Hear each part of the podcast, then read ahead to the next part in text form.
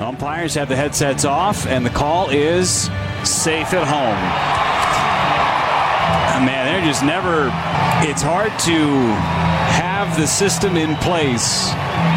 Just hard to have the system in place and have the inconsistencies.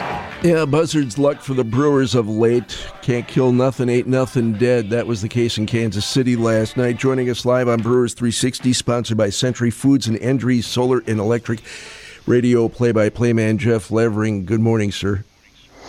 Hi, good morning. You sound so sullen. It's a new day. You're right. I like that baseball optimism. You got to have a short memory, and uh, we will forget last night. But we do have to discuss this, this replay system. It just doesn't seem to be breaking the Brewers' way.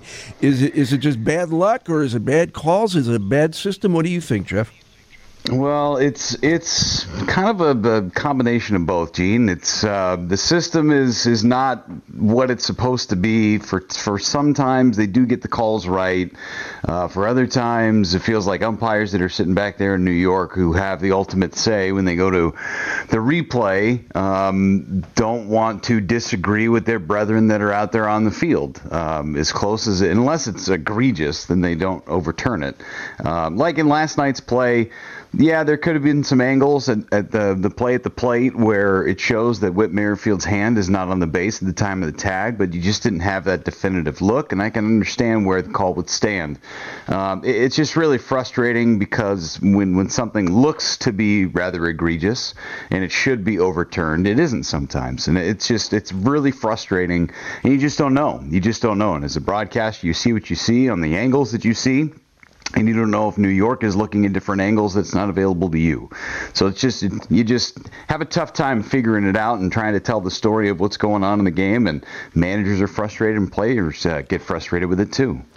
Jeff, three hits last night. I don't think the Brewers got a runner in scoring position. This continues to be a really big issue. And I understand hitting is down across Major League Baseball, but it's down even worse in Milwaukee. How do they fix this? It's a great question. Um, if I had that answer, I probably would not be sitting in the seat that I'm sitting in. Um, but I... It's sooner or later it's going to turn. Well, what's crazy is that you have a game like Sunday where they score ten runs and get a bunch of hits, and even though they went two for fifteen with runners in scoring position, those two hits came in really big moments. Um, and then, like you said, Brian, there's not a, a runner that gets in a scoring position yesterday for the Brewers. They just need to do a better job, especially against the starting pitcher. Um, they, they just haven't done a good job getting to that starting pitcher and getting to that the like eighth and ninth guy in the bullpen to come out early.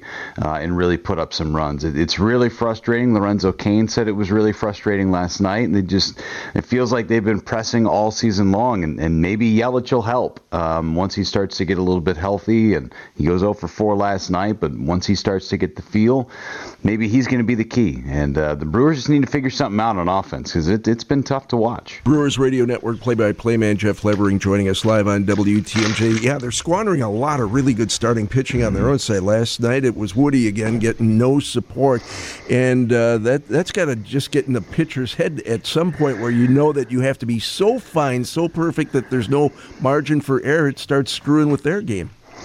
Yeah, that's a crazy thing. He's been so good for, for a number of years now, and I think I read the stat on the air last night that since September of two thousand nineteen, he's made twenty-five starts, Brandon Woodruff.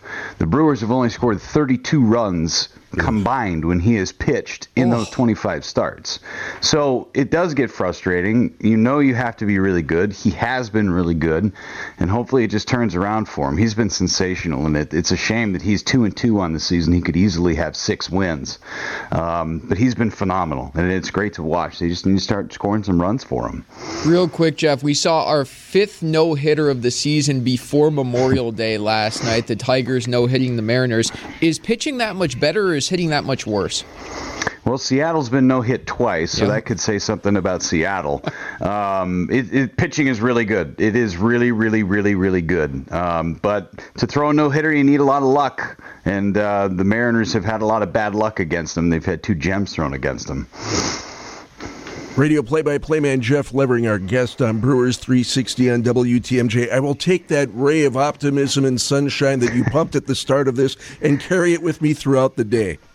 That is so great. Go have a glass of lemonade and enjoy. It is your gift to me, Jeff. We'll talk again next Wednesday. Take care. See you guys.